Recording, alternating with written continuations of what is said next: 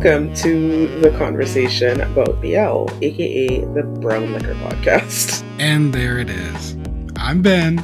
I'm Nini. And we're your drunk Caribbean uncle and auntie who are sitting on the porch in the rocking chairs. Four times a year, we pop in to talk about what's going on in the BL world. We shoot the shit about stories, all the drama going into them. I review from a queer media lens. And I review from a romance and drama lens. So if you like cracked out takes and really intense emotional analysis, if you like talking about artistry, industry, and the discourse, and if you generally just love simping, there is a lot of simping on this podcast. We are the show for you.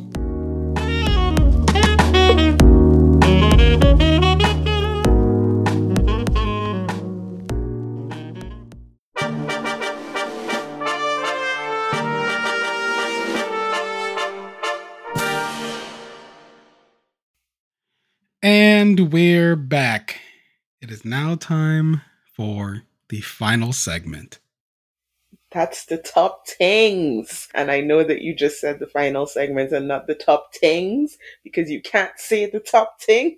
It makes you feel weird. I feel like I'm making fun of my cousins to the south if I say it. You get a pass this one time. so we have changed actually our entire top 10 segment from last year.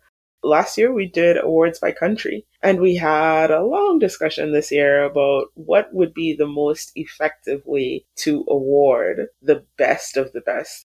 Based on just the sheer volume coming out of Thailand, it would neither be fair nor appropriate to segment this section by country. So we have revamped and rework this segment, we're looking at subgenres within the BL genre. Yes, that, that Thanksgiving business. You're wasting your efforts, Pike. My efforts? My efforts? I'm just cooking food here! If only that were true.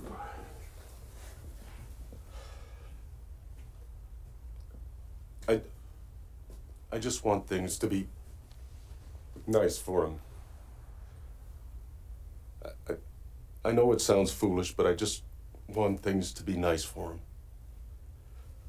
Thing is, Pike, uh, we want things to be nice for you too, buddy.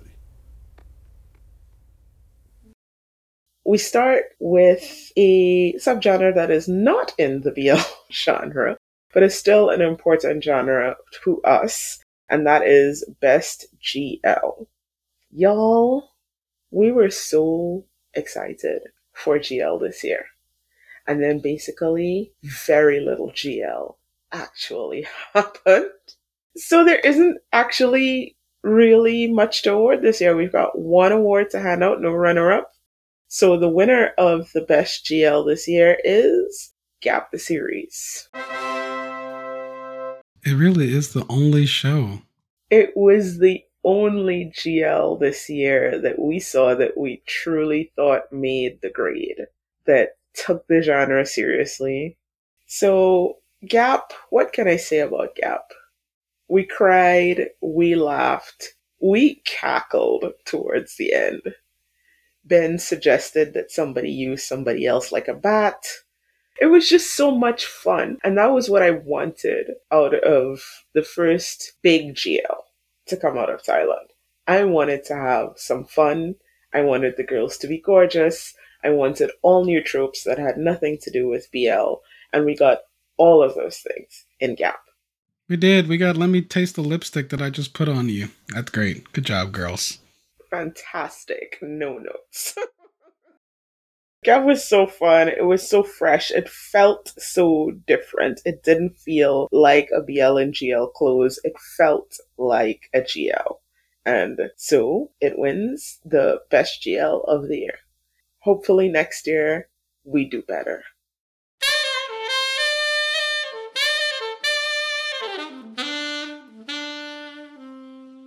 Moving on. Our next category is Best Genre Romance, and this is a category to award romances in the action, horror, mystery, sci fi, and fantasy realms. the runner up for Best Genre Romance is Be My Favorite. I am the resident Be My Favorite cheerleader. Ben likes the show too, but I am the resident Be My Favorite cheerleader of this podcast really what sells this is how Be My Favorite utilized its core conceit, its time travel element. It was so legible, it was simply designed, and it tied into both the structure and the characterization. For me, in a genre story, the conceit matters to the way the story is going to unfold it can't be an incidental part. And the way that time travel mechanic informs the story that's unfolding is really one of the standout plot devices of the year. They never use it as a cop out. And I think that is one of the reasons why I was positive about the show more than anything else. It's not a cop out, it's not a deus ex machina it is a MacGuffin, but it is not a useless MacGuffin. It is incredibly impactful mechanic. There's two points in the story where it really stands out as an excellent use. The first one is when Kawi goes forward the second time and his life is completely changed and he's miserable. And the second time that it's used, I think, to incredible effect is when Pisang travels back in time. The time travel mechanic itself and the way it was used in the story really resonate. So the runner up for best genre romance is Be My Favorite in the sci-fi subcategory for its time travel mechanic. Ben, who's the winner? The winner of Best Genre Romance this year is The End of the World with You because they used an impending apocalypse story as a way to do a really fucked up second chance romance. The world is ending, and the characters we have are so messed up that they don't care or despair about this at all because they have all stopped living in one way or another. They have given up. And so the fact that this story is about those characters choosing to live while staring into the abyss is just really so, so good. I really like that the end of the world with you uses this really well executed end of the world coming soon setting to force these characters to reckon with the harm that they inflicted upon each other and themselves and recognize that they don't just want to give up on life because they had a bad run of it. Your first losses can be really, really difficult. I don't want to ever downplay anyone's pain or suffering, but we're still here. This is our shot. You got to take it. You have to get up. I don't know what getting up looks like for you, but you got to get up. It's not over just thinking about the end of the world with you always makes me incredibly emotional because it is about the desperation of hope. It's so easy to just give up and to give up in the face of what feels like absolutely impending doom. And then instead to say, actually, no, I'm not going to give up. And then to have that work. It's funny because we award Be My Favorite for doing like hard science fiction really well by having a very straightforward conceit and following the rules of that conceit. But here we're awarding this show, we're kind of doing like a soft magic thing where it doesn't matter what the rules of Yuma's powers are. It's just that he is a teenage boy with the ability to rewrite reality and helping this teenage boy manage his own angst is how you save the world. so fun. Save the world by becoming gay dads to a teenage boy who along the way falls in love with somebody experiencing gender. It's fantastic. No notes.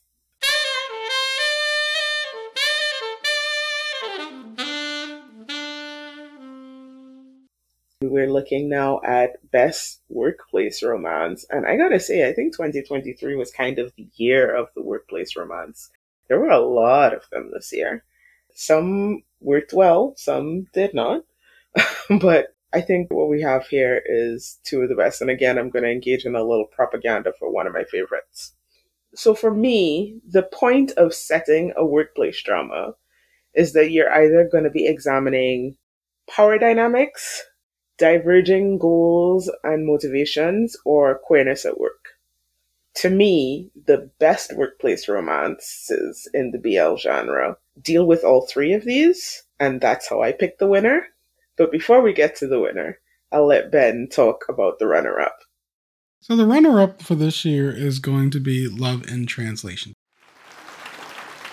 I generally do not like that most workplace romances are about the power differential between the boss and their employee.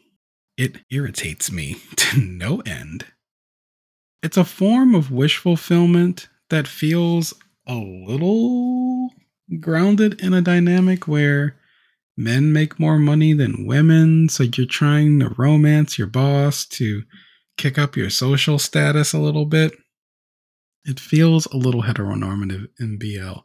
And it's rare that I feel like the queer dynamics of this are explored well at all.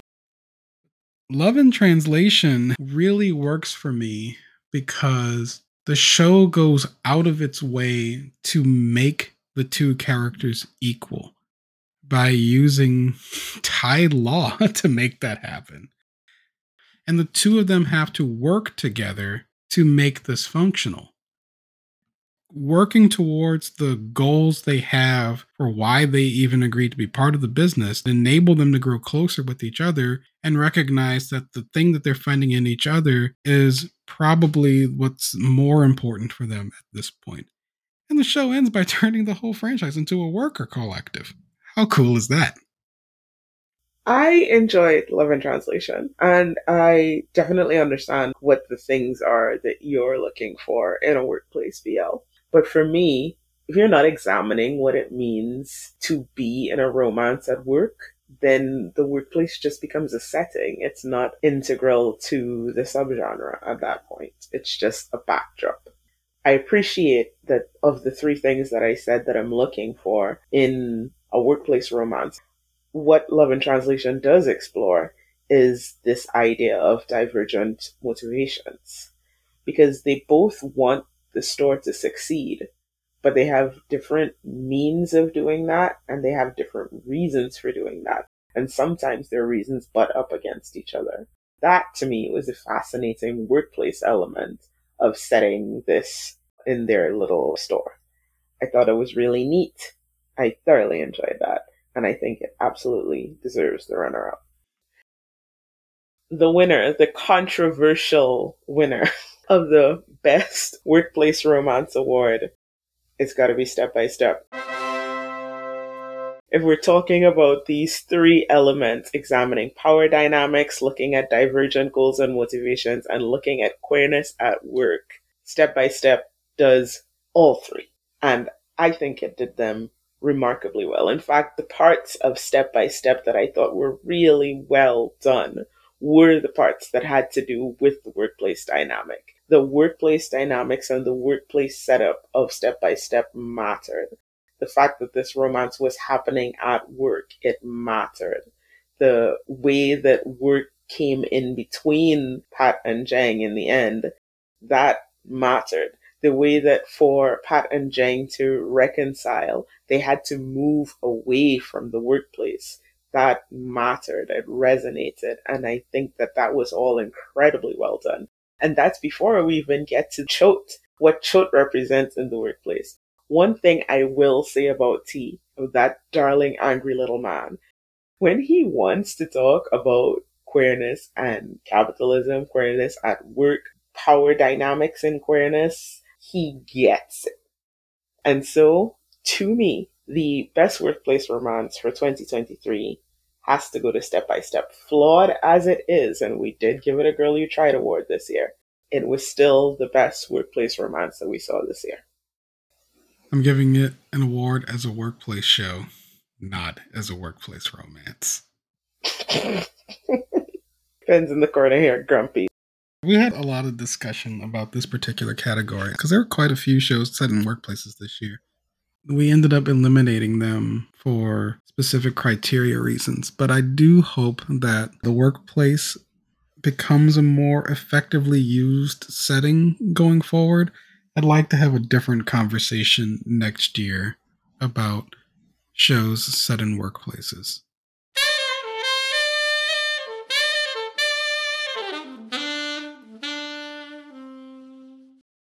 Our next category is Best Second Chance Romance. Second Chance Romance was also a pretty hot topic this year. Usually, when we get into the second chance romance, well, it is time fuckery versus head fuckery, but it is all head fuckery here at the top. Second chance is really also divided into romances where people didn't take the first chance and romances where people fucked up the first chance. In terms of romances where people fucked up the first chance and are runner up, it is the end of the world with you. As a second chance romance, I find this incredibly powerful. Masumi and Ritsu had such a rending when they broke up.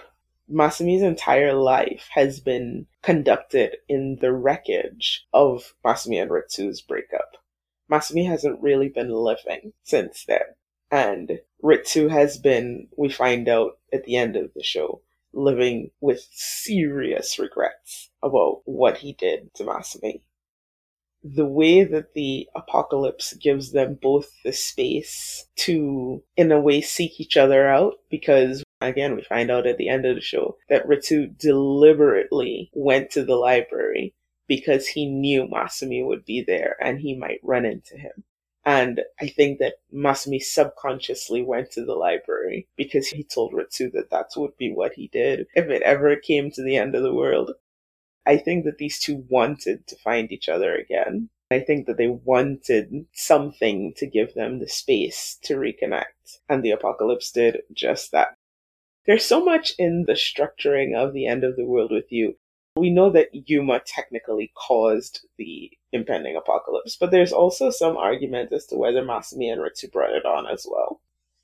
It's an incredibly good writing of the second chance romance trope and the way that it ends up playing out in terms of how these two come back together, how they make their apologies, how they forgive, and how they reconcile. I just think it's so cool. Moving on to our winner. The best second chance romance this year is Our Dating Sim. This was the winner. There was going to be no debate about that. Second chance romance is the gayest subgenre of romance because gay people have to have second chance romances because of homophobia. It's Lee Wan's inability to believe that Shin-gi-tae would feel what he's feeling and then he panics in the moment and runs away. Under BL considerations, Wan is the Uke who wants to be pursued by Shin-gi-tae. And he essentially punishes both of them because he confesses, which is not his role. The Seme realizing what he was supposed to do late, does not give up on the Uke and spends seven years looking for him and then meets again and then aggressively pursues this time. From a queer standpoint, Shin-gi-tae was not necessarily fully aware of his feelings for Wan when they were kids, but then discovers it very quickly after Wan runs away, struggles with this realization, and then resolves to find him again happens when people who were together once before get back together, they kind of regress a little bit. And they start going back into the dynamic they had before to try and figure out what was there.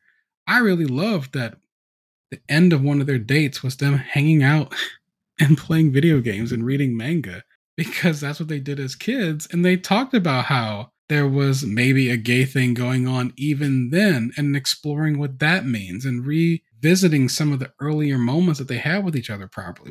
There were a couple of attempts at second chance romance this year that spent way too much time in the angst of it all and not in the second chance of it all. This show, with the least time, did it best for me. Particularly because it doesn't pretend that everything is okay. One of Gi-tae's issues is that he has a fear of abandonment when it comes to Lee Wan that he will be working through for quite some time. And I love that the show played that out. This was an excellent example of what gay second chance romance should look like that also plays with some BL trope expectations.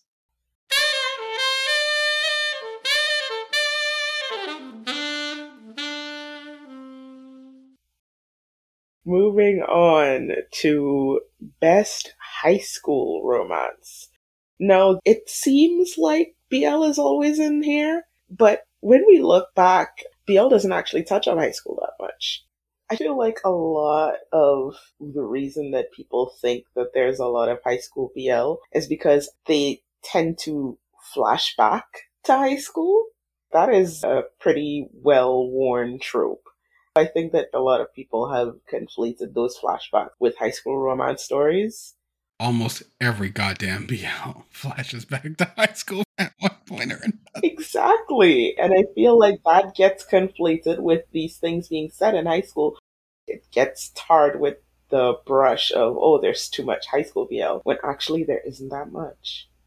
Anyway, all of that to say, one of the reasons we wanted to do a high school romance category is we think there were some really good ones this year. High school is becoming more fertile ground for some good romances. As a person who had a fairly typical high school experience and feels the nostalgia, I guess, radiating off of some of this stuff, I enjoy high school romance. That has slightly different views, I think in terms of what I'm looking for in a high school romance, to me, a high school romance requires some of that coming of age, loss of innocence elements to be included along with falling in love. And it's supposed to feel outsized. Big dumb love. That's what I'm looking for in my high school romances. Ben, what's your criteria when you're looking at high school romance? So, I went to an all male Catholic school and I was a refugee for a full year of high school. I was also deeply in the closet. I don't remember high school fondly, particularly when it comes to romance. The bubbly version of high school is not what I remember. I remember the angst. I remember the crises I was having about what this truth about myself meant for my life. The bubbly version of high school is 100% fanciful to me. Sometimes it hurts to watch that. You go, is that what I was supposed to have? Why didn't I get to have that? So we went into this category with very different lenses. We ended up really struggling with awarding in this category.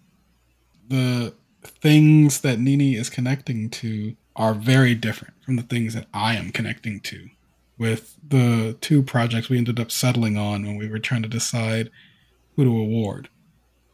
I think this is the first award that we've ever come down to where we genuinely considered a tie.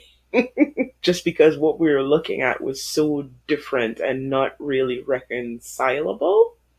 But in the end, we did choose a runner up and a winner. So, Ben, I'm going to let you tell us who is the runner up for Best High School Romance. The runner up for High School Romance goes to I Cannot Reach You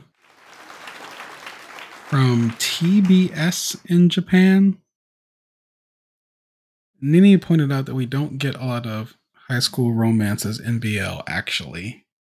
We also do not get friends to lovers that often. most of the time, the boys are not really friends, they're just dating.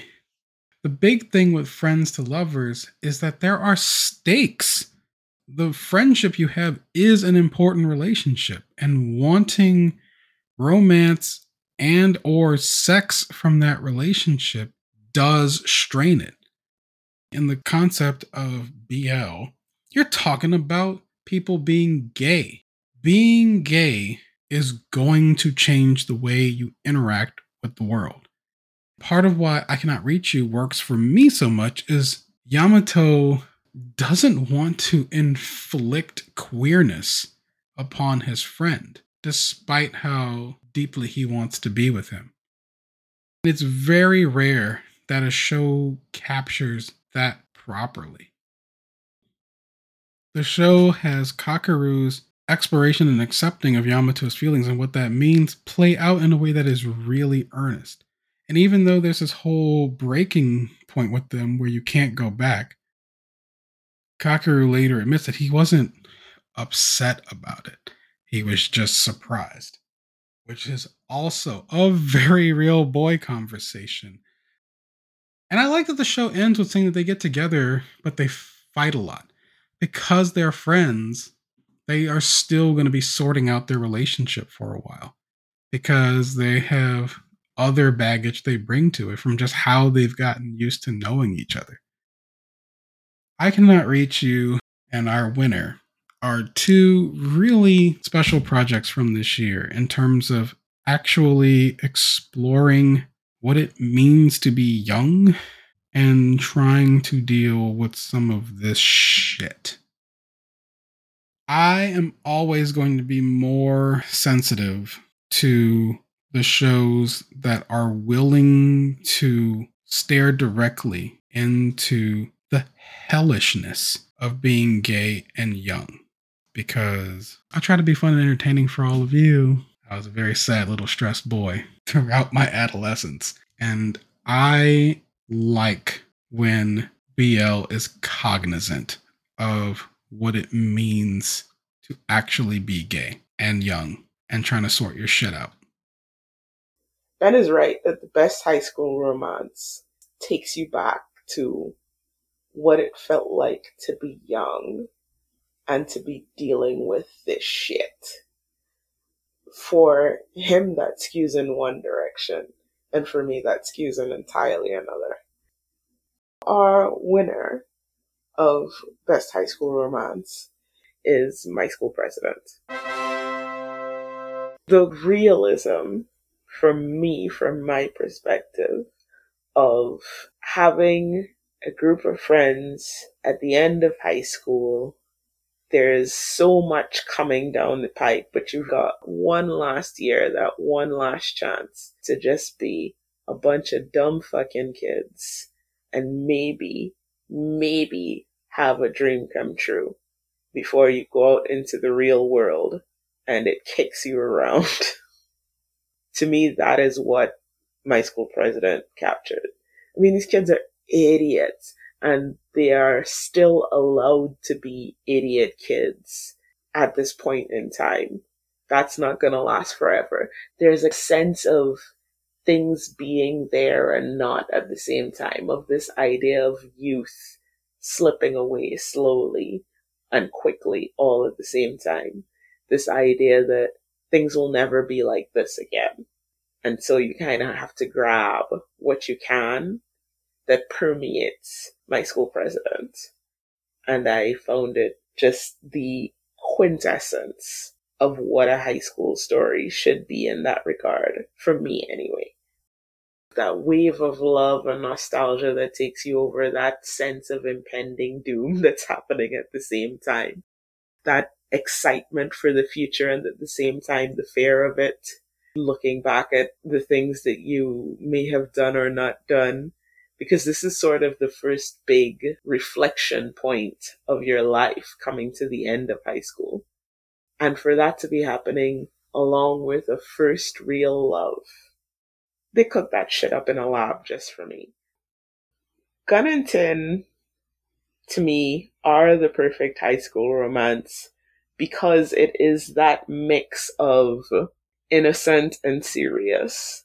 That sense of them being kind of playful puppies, but at the same time, there are these very deep, very real, very serious feelings that need to be treated in a deep, real, serious way. I tend to talk about how important I think love is if you are a person for whom romantic love is important.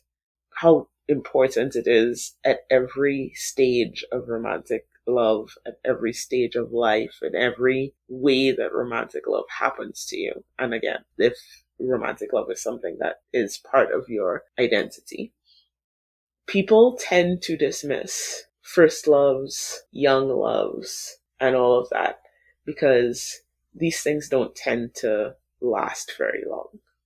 But to me, just because something doesn't last, just because it is a short lived, beautiful thing, doesn't make it any less real. And one of the things that I really appreciate about the couples in my school president, particularly Gun and Tinn, is that Tinn has had this crush for a really, really long time on Gun.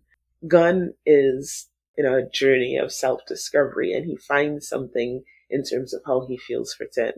And even if this doesn't actually pan out, even if this doesn't last the summer, even if this is something that doesn't go beyond or too far beyond the end of high school, it's still real. It still matters. Everything that they felt, everything that they said to each other, it's still all there. It still all matters. It's still all incredibly real. I really resent young love and first love being treated as less important. I think actually that your first love is incredibly important because it sort of sets up how you are going to conceive of love going forward. And I think that in terms of setting up particularly Gun and to some extent Sound and Wind, as first loves, you kind of get a sense of how the future trajectory of these characters' individual love lives will go. Whether they stay together or don't stay together after high school is less relevant. What happens with the romances now? What happens with them in high school? How they fall for each other, how they talk to each other, how they treat each other. These are all things that are being set in them for the future. And to me, that's like the big part of high school romance. It's you're learning how to be in love. You're learning how to treat somebody in love. It's bubbly. It makes me feel good. They're so cute. Cute is a big part of high school romance to me as well. It has to be adorable, and my school president was. It's a winner. With Gun and Tinn, part of why I am amenable to my school president is Tinn is doing the thing that little gay overachievers always do. He doesn't know how to romance Gun except by just trying to support him. And I think that that is genuinely really sweet. The question for you always is why are these two little homos going to be together? Tinn just likes to see his little loser boyfriend try really hard at the things he likes and is willing to go out of his way to help him with those things. He likes the determination that Gun brings to the table, and I could appreciate that.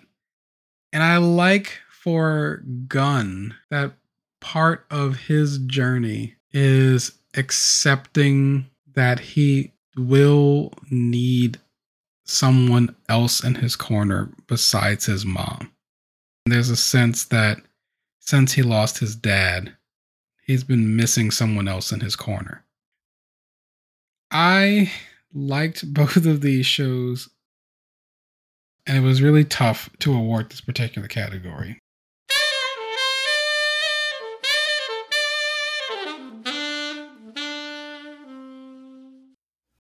Moving on to BL of the year. Whew.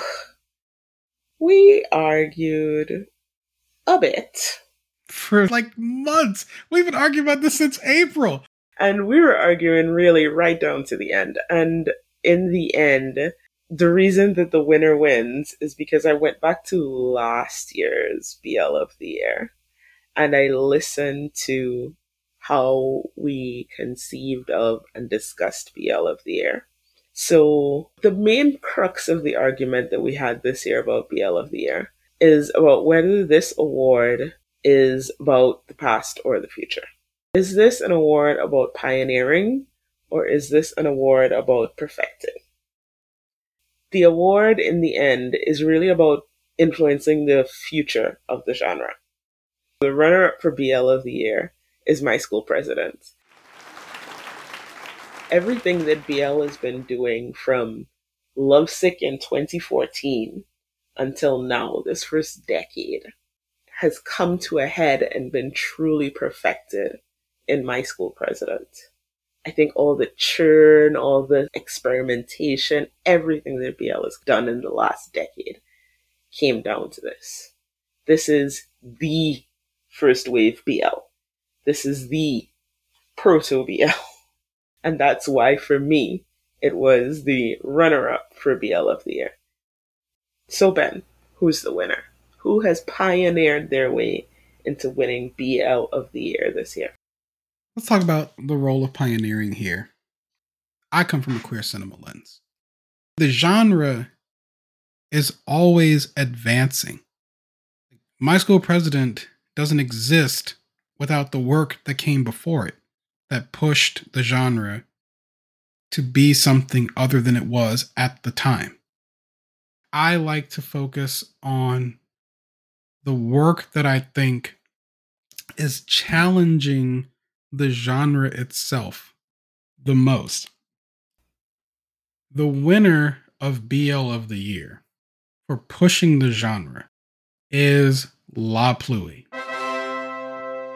La Pluie is special for me because it's the only show this year that pushed me to write every week for eight weeks beyond just doing my normal straight thoughts reactions. I felt a need to advocate for this show. One of the struggles that I've watched longtime fans have is we bring too much genre expectation to it. La Pluie was so legible. More than anything, La Pluie was asking about the nature of romance itself. So much of what's wrong with all the characters in this show is romance itself. Tai is a goddamn mess because the boy reads too much romance and he's got too many issues about his parents not having the perfect romance that they were supposed to have. This also impacts Sang Tien as well. He's kind of got similar hangups about how he thinks things should go. Maybe he doesn't express himself the way he should because he also brings a lot of presumptions to this. But La Pluie asks you, are you willing to do the work to be in the romance? Like, if you see the tropes lining up for you perfectly and you're vibing with somebody, are you going to show up and do the work to be in that romance with them? Or Are you just going to get mad at them for not doing what you expected them to do because you've watched 200 BLs? and now you feel like you understand romance and what human interactions should look like. My favorite thing about La Pluie this year was they never faked out when it came time to deal with sexual tension. Like, and then the fact that they were releasing the sexual tension led to more interesting complications and things to unpack in the relationship. It is so much more interesting when we let the characters have a little bit of sex and then deal with the outcomes of what that means and what the sex signified to those characters in a show that's about romantic desire, that plays around with sexual desire. That is super important for me. So, congratulations to the entire team at La Pluie. I saw what you all did, and it was fantastic.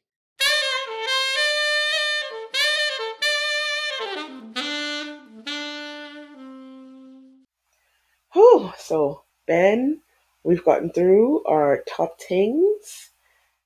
I think that the people will have noticed that there were a few things missing from the awards. That's not because we didn't see these things or we're not going to talk about these things. We've got a bunch of special class awards coming at you tomorrow. Again, if the editing holds up.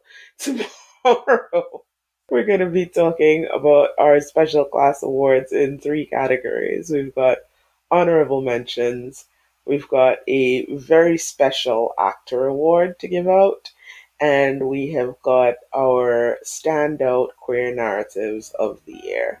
Look forward to that coming at you tomorrow.